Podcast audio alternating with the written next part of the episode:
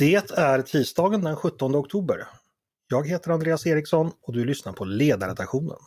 En podd från Svenska Dagbladet.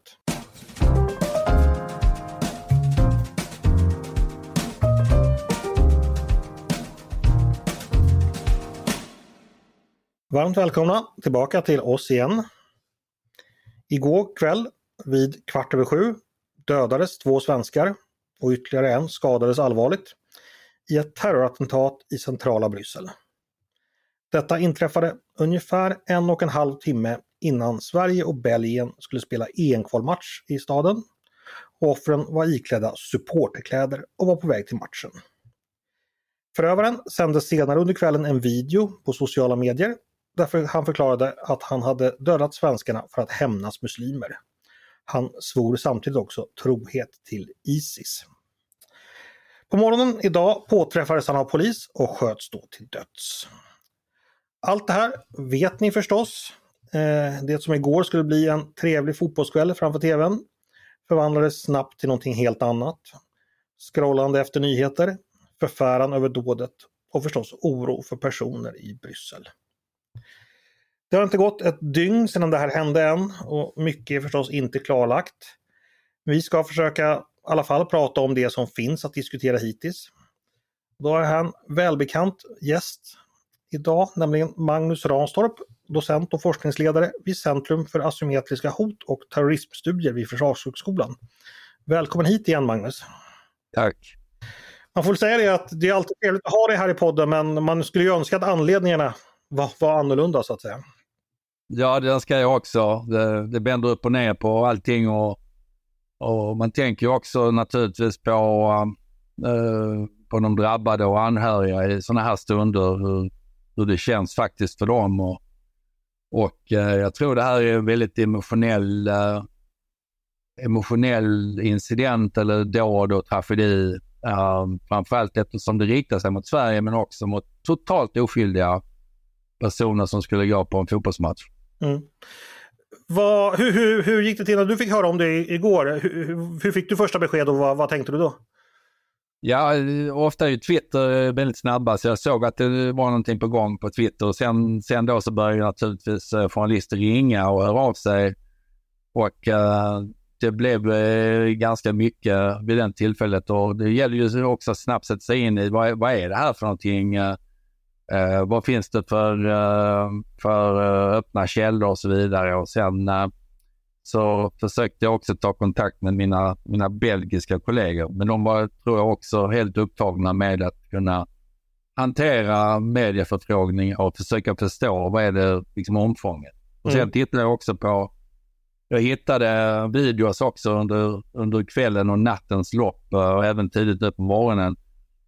Och eh, för att eh, leta efter eh, intressanta ledtrådar och eh, det fanns ju det fanns ju ytterligare videor som, som dök upp eh, på just den här gärningspersonen som när han när han laddar om och när han eh, skjuter mot bilar och när han ja, beger sig av med sin skoter eller moped eller vad det är han, han kör. Är det filmer som han har tagit själv på sig själv så att säga eller hade han folk omkring sig som filmade honom? Ja, det var folk omkring som filmade från uh, olika höghus och uh, även inifrån bilar som såg honom när han körde omkring uh, på vägarna och så vidare mitt i natten. och då undrar man ju naturligtvis varför polisen hade ju en styrka på 5000 man som försökte skapa säkerhet och trygghet och gick i den här liksom, klappjakten på gärningspersonen. Det var ju ganska lätt att identifiera honom. Mm. Um, eftersom han uh, uppträdde i alla fall en av videon utan, utan någon maskering. Så att, uh, och eh, när jag fick tag i det här så kontaktade jag också folk som kan bra arabiska dialekter. Och, och det här var ju då väldigt tidigt kunde vi konstatera att det här var en nordafrikansk dialekt som uh, var, var uh, så vi visste att han var från Nordafrika. Uh, men sen då så kom det med detaljer kring att han, han var en 45-årig eh, tunisier som eh, hade ehm, också ehm, varit eh, terrormisstänkt eller i alla fall eh, hamnat i terrorrättegångar och var välkänd både för tunisiska säkerhetstjänsten men även också för den belgiska säkerhetstjänsten som hade identifierat honom som radikaliserad. Och, ehm, eh, och eh, han hade då kommit till eh, Belgien i november 2019 som asylsökande. Eh, knappt ett år senare så fick, fick han avslag. Och då verkar han ha gått under jorden och ehm, eh, det verkar också vara så att han har, han, han har uh, någon typ av familj um, uh, och, en, uh, och ett barn. Mm. Som, och de här bilderna har också florerat på, på social media. Han, han, ska ju också ha, berättade statsministern tidigare idag, tidvis i alla fall vistats eller i alla fall besökt Sverige. Har du också hört någonting om det? Ja, jag, jag har inte hört det. Det var bara statsministern som eh, refererade till det under pressträffen idag och det var ju jätteintressant för jag undrar idag, det var inte bara en gång, det var flera gånger. Då undrar man ju, okej okay, om du får avslag på din asylansökan så, så hur har du, vad har du för resedokumentation? Vad har du för identitetspapper? Um, om man skulle bli stoppad och så vidare. Jag vet att man kan ju resa inom Schengen men, men ofta om man reser genom Danmark exempelvis, de har ju ofta lite mer strängare gräns, gränsövervakning. I alla fall om man reser med tåg eller med bil och så vidare. Mm. Men, uh, men det är ju en, det är en intressant dimension och, och, och um, det mest kanske intressantaste av allt det här var ju också i det här sammanhanget, det har kanske inte så mycket att göra med gärningspersonen, men det har ju mer att göra med att statsministern lyfte ju också att det finns en problematik i att vi måste säkra gränser, vi måste veta vem som finns inom landet och det var ju med syftning då till den här personen som hade fått avslag från sin asylprocess. Och då nämnde han en siffra som inte jag hört innan som var ganska intressant och det var ju 23 000 personer finns som har fått avslag på sin asylansökan i Sverige och som vi måste kunna hantera och, eh, och att eh, vi behöver eh, verkställa att de utvisas från landet. Och det är mm. kanske inte så lätt, men det är, det är ett stort antal, mm. vilket jag aldrig hade hört innan. Jag hade exempelvis, man kan bara jämföra det med när terroristen Akilov som uh, körde lastbilen ner från Drottninggatan 2000, i april 2017 då var han en av 12 500. Så den här siffran har liksom stigit. Och det blir intressant att, att bara utröna. Jag vet att några av de här är ju, är ju säkerhetshot uh, mot Sverige. Det har Säkerhetspolisen gått ut och sagt. Mm. Eh, den här gärningsmannen då, eh, Abdesalam La Souved eh, hette han, eh, hette han, han är död nu. Eh, han kommer från Tunisien. Eh, vad mm. vet vi om det? Tunisien i, i synnerhet och Nordafrika eh, generellt, radikaliserade miljöer där, finns någonting att säga om det?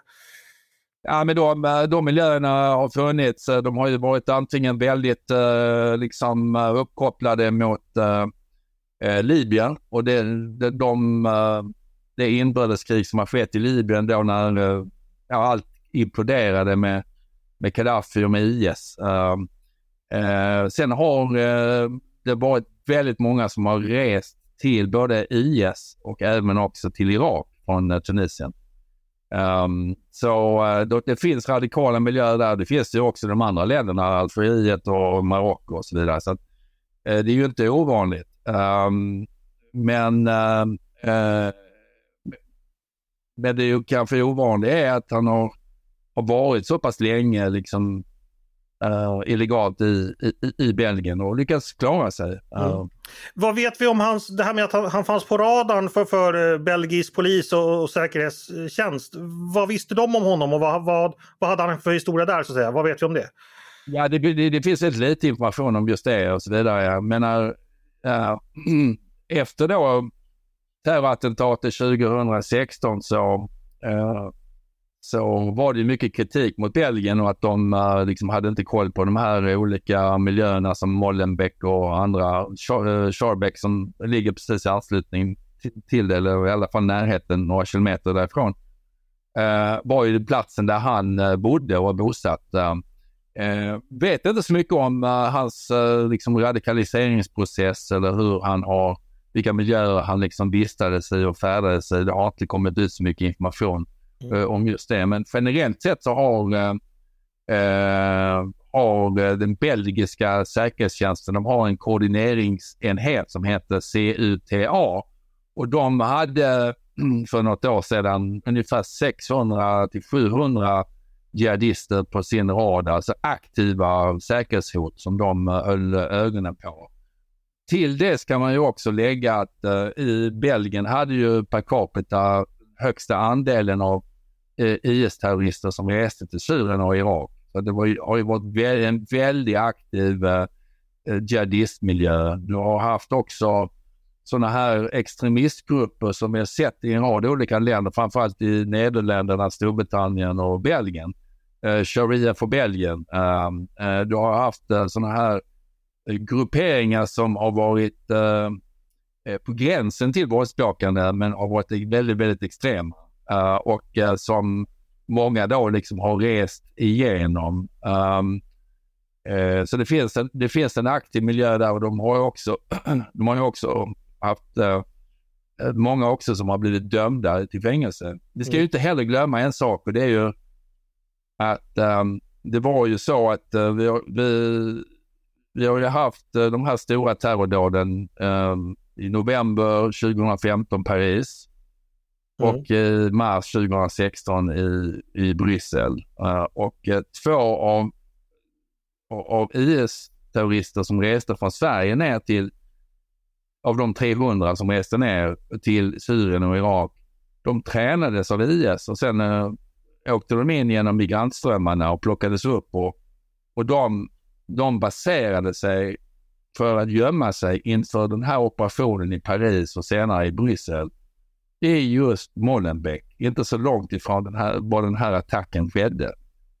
Uh, ja, så det, det, det, mm, det, det är mycket, mycket aktiv uh, jihadistmiljö. Och jag kan också bara tillägga att uh, uh, om man då tittar på vad det som har hänt nyligen i Belgien i relation till terrorhot och så, och så vidare så har man i mars 2023, alltså tidigare i mars, så arresterade man åtta eh, personer eh, i Bryssel, Antwerp och eh, på gränsen till Tyskland uh, som man uh, åtalat. Och sen har man i maj 2023 eh, arresterat sju tjetjener. Tre var belgiska medborgare och de, de hade konkreta terrorplaner mot en institution i Belgien och mm. sökte efter vapen. Och det kanske mest intressanta var också att de, de var tjetjener Eh, och tillhörde eh, Isis grupp i Afghanistan som heter Isil Khorasan. Um, och Isil Khorasan har ju lyfts i flera sammanhang, eh, bland annat av en FN-rapport um, där medlemsstater varnar för att Isil Khorasan, alltså Afghanistan, de är inte bara ett hot mot regionen men de har också ett inflytande mot Europa. Så vi har haft flera Isil Khorasan-celler som har dykt upp i Tyskland men nu också i Belgien. Eh, så det är någonting att hålla ögonen på. Och det är också den här gruppen som har Isil Khorasan som har riktat specifika hot emot Sverige uh, två gånger uh, om att uh, slå mot och straffa Sverige och hämnas. Mm. Och där man också har nämnt eh, eh, Charlie Hebdo, eh, att man bör, vi har inte lärt oss läxan från Charlie Hebdo utan vi behöver disciplineras ytterligare. Och man nämner också de som utförde dåden i Belgien. De är inspirationer som man vill, som man, man vädjar och vill att eh, anhängare ska, ska följa det exemplet och ja, göra operationer, ensamagerande operationer. Givet det du säger att eh, Bryssel har den historia den har med aktiva islamistmiljöer. Nu åkte det ner flera tusen svenskar och klädde sig som svenskar då i fotbollströjor och vi vet ju vilka hot som har riktats mot Sverige tidigare från de här miljöerna. Eh, borde man ha varit försiktigare? Borde det ha utgått varningar om, om att man skulle kanske ja, helt enkelt eh, inte klä sig som svensk? Vad tänker du om det? Alltså fanns det ett hot här som vi borde ha tagit på större allvar? Ja, jag tror faktiskt det. Jag tror att uh, det finns ett hot som vi skulle ha tagit uh, på större allvar. Uh, om man bara liksom tänker, det är lätt att vara efterklok och, och titta i backspegeln. Och, men jag, jag funderar på det här och, och jag menar finns det sammanhang där Sverige är liksom representanter, där, där Sverige finns eh, liksom representerade som land och där alla tittar på är ju fotbollsmatcher och olika sportevenemang. Eh, och sen kommer ju supportrarna också glada och de är på stan och de firar och det är glad stämning och sådär. Um, jag vet inte om uh, man tänkte igenom det från fotbollsförbund och, och från andra och även också från myndighetens sida. Att uh, vad får det här för konsekvenser? Det är ju en intressant frågeställning kanske att ställa till myndigheter. Um, ja, ni har gått ut och höjt terrorhotnivån och så vidare. Uh, men när vi då har evenemang av det här slaget och så vidare, var, var, vilka, vilka arrangemang uh, har de belgiska myndigheterna, vad har de vidtagit för åtgärder? Vad har de svenska myndigheterna informerat om? Uh, och jag är helt övertygad om att de, de, de, belgiska myndigheterna vet ju om att hotbilden ser ut som det gör mot Sverige. Så att det är ingen, liksom ingen hemlighet. Så varför vidtog man inte kanske lite större mm uh, och bredare säkerhetsåtgärder? Men det är lätt att vara efterklok så här i efterhand. Men vi svenskar vi är ju vana att kunna resa runt hela världen och vara, om inte direkt omtyckta, så i alla fall accepterade. Vi kommer inte från, från stora satan eller sådär. Nu är det plötsligt vi som är måltavlor, nu är det vi som utmålas som eh, de som helt enkelt ska mördas. Ja. Det är en obehaglig, obehaglig frågeställning, men ska vi helt enkelt börja vara rädda när vi är ute i världen, eller i alla fall vara mer försiktiga? Nej, det tycker jag inte. Jag tycker vi kan vara lite, kanske lite mer försiktiga uh, i relation till just sportevenemang, större platser där många svenskar samlas. Men samtidigt också så är det ett ansvar på säkerhetsmyndigheter och så vidare. Så man, man, man får inte vara rädd för sin egen skugga, men naturligtvis så sänder ju det här chockvågor in uh, till uh, många i Sverige. Jag har exempelvis idag pratat med en väldigt många människor som är oroliga och liksom skickar meddelanden till mig. Kan man, kan man gå på den här konserten? Kan man gå på, ska man åka tunnelbana och sådana saker? Och självklart, självklart så är mitt svar, självklart ska du det. Du ska också kunna röra dig ute i världen. Eh, risken att du hamnar i någonting är så extremt liten. Eh, men det är ju en obehaglig risk att ta. Men vi kan ju liksom inte det går inte att garantera och sen är det som så också att det här är sällan händelser. Det händer ju extremt sällan även om det finns hot. Och, och, och eh, därför så måste man liksom se det här i proportion till de risker som finns. Um, och, ehm, um, med, med, men i vissa områden måste man vidta vad ska man säga, försiktighetsåtgärder. När man reser i Mellanöstern, uh, när man reser i andra delar av världen där man kan identifieras uh, kanske som, som, som svensk. Men vi ska inte vara paranoida här utan vi måste leva ett fritt liv. Jag tyckte statsministern uttryckte det väl idag när han sa att vi måste liksom leva ett fritt eh, liv och vi måste stå upp för våra värderingar. De, vi får inte låta dem ändra vårt liv och vårt beteende och vår, och, och, och liksom, vår värdegrund. Eh, snarare ska vi stå resolut upp mot dem och det tycker jag det var, det var en klok kommentar Eh, det kan ju finnas situationer där, där eh, det finns, eh, där det pågår någonting som i Bryssel nu eller som i Belgien, nu vet vi liksom inte, de håller på att titta, det har ju höjt terrornivån och så vidare. Men ett klokt råd är faktiskt bara att följa UDs rekommendationer och rese, reseråd. Och mm. Du ska ju absolut inte åka till länder som, uh, som uh, UD avråder från. Dels gäller det inte din försäkring och sen kan inte UD hjälpa dig heller om du skulle råka i trubbel. Eh, och UD har ju utmärkt information på sin hemsida. Man kan också ladda ner en app som heter Resklar tror jag. Som UD ja. har där informationen ständigt uppdateras. A lot can happen in three years, like a chatbot may be your new best friend. But what won't change? Needing health insurance. United Healthcare Tri Term Medical Plans, underwritten by Golden Rule Insurance Company, offer flexible, budget friendly coverage that lasts nearly three years in some states. Learn more at uh1.com. Eh, en fråga tidigare, jag missade frågan tidigare angående gärningsmannen nu. Han mm. var ju 45 år, alltså i medelåldern. Eh, man tänker ju ofta på radikaliserade människor som tämligen unga personer. Så här var inte fallet nu, att, att liksom debutera som terrorist i så mogen ålder, är det, är det ovanligt? Eh, ja, men vi vet ju inte heller exakt vad han har uh, varit med om tidigare. Så att, Nej, uh, han, han, har kanske debatterat tidigare. Men, eh, men, nej, men de, eh, ofta så, så, så, så stannar de kvar.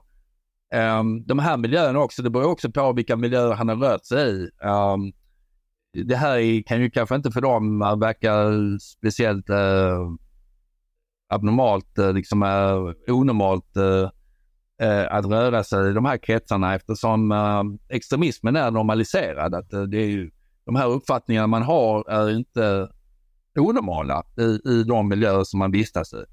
Så um, men vi, vi, saknar många detaljer i relation till liksom, hans resa in i radikaliseringen. Vem påverkar honom i Belgien? Vad har han gjort tidigare i Tunisien? Hur har han, eh, vad har varit hans resemönster? Hur har han försörjt sig? Eh, etc. etc. Så, och, och varför vidtog inte belgiska myndigheter åtgärder mot honom när man mm. såg det? Det, det? det är en mycket intressant frågeställning. Ja, det är ytterligare en fråga. Eh, belgisk eh, säkerhets och underrättelsetjänst, eh, är de kända för att eh, vara speciellt duktiga eller kanske tvärtom i internationella kretsar? Finns det någonting att säga om det? Ja, de har ju skärpt sig efter 2016 när de fick väldigt mycket kritik. De har ju liksom ett federalt system också, vilket gör att det är kanske det, det, det mest tacksamma landet du kan, om du, om du är terrorist så kan du gömma dig väldigt väl i i uh, de här olika ja, städerna där det finns kanske, där det finns en väldigt stor, uh, stort multikulturellt eh, inslag och ehm, det var ju därför som de terroristerna valde just Molenbeek och även andra, andra platser för att stationera sig. Storebror Frankrike um, har ju varit kritiska och um, där är det lite mer hårda tag, där, där är de lite mer offensiva och så vidare. Så det, det, det, är lite grann som natt och dag mellan Frankrike och Belgien. Men, men Belgien har skärpt sig eh, på vissa områden. Eh, de, eh, de är väl duktiga på eh, eh, att upptäcka också eh, i samråd då med de, de närliggande länderna, eh, även Nederländerna. Det finns många fall också där, där personer har liksom stationerat sig försökt göra någonting från Nederländerna in i Belgien. Um, så att det här samarbetet som finns där är ju helt uh, avgörande. Eh, sen är det som så också att vi får inte glömma, det finns ju bilaterala kontakter mellan säkerhetstjänsterna. Så om Sverige kan bistå, jag är säker på att Sverige försökte bistå med de pusselbitar de hade om den här personen. Um, Eh, och, och, och likaså Belgien bistår Sverige om, om det skulle vara någonting som, som eh, vi behöver. Men så har vi också Europol. Europol har någonting som heter Counterterrorism Center eh, och eh, det är faktiskt eh, den tidigare operativa chefen för Säkerhetspolisen, Anna Sjöberg, hon har tillträtt som chef för hela Europols eh, CTC. Så att det finns ju, man har försökt liksom samordna mycket av eh, kontraterrorn också där så att man kan korta ner liksom tidslinjerna, man kan koordinera utbyte och så vidare mellan olika länder för att komma åt de här eh, individerna eh, som man letar. Stort tack för det! Eh, det var väl ungefär det vi kan säga idag om en händelse som inte ens är 24 timmar gammal. Eh, mycket förstås oklart, men mycket kommer väl komma fram framöver. Stort tack Magnus Ranstorp för att du gästade mig idag. Tack! Och stort tack också till er som lyssnade på dagens avsnitt av Ledarredaktionen. En podd från Svenska Dagbladet. Ni är som vanligt varmt välkomna att höra av er till redaktionen med tankar och synpunkter om det vi har precis diskuterat. Men också om ni har idéer och förslag på vad vi ska ta upp i framtiden. Då är det bara att mejla till ledarsidan snabla svd.se. Dagens producent, han heter Jesper Sandström. Själv heter jag Andreas Eriksson och jag hoppas att vi hörs snart igen.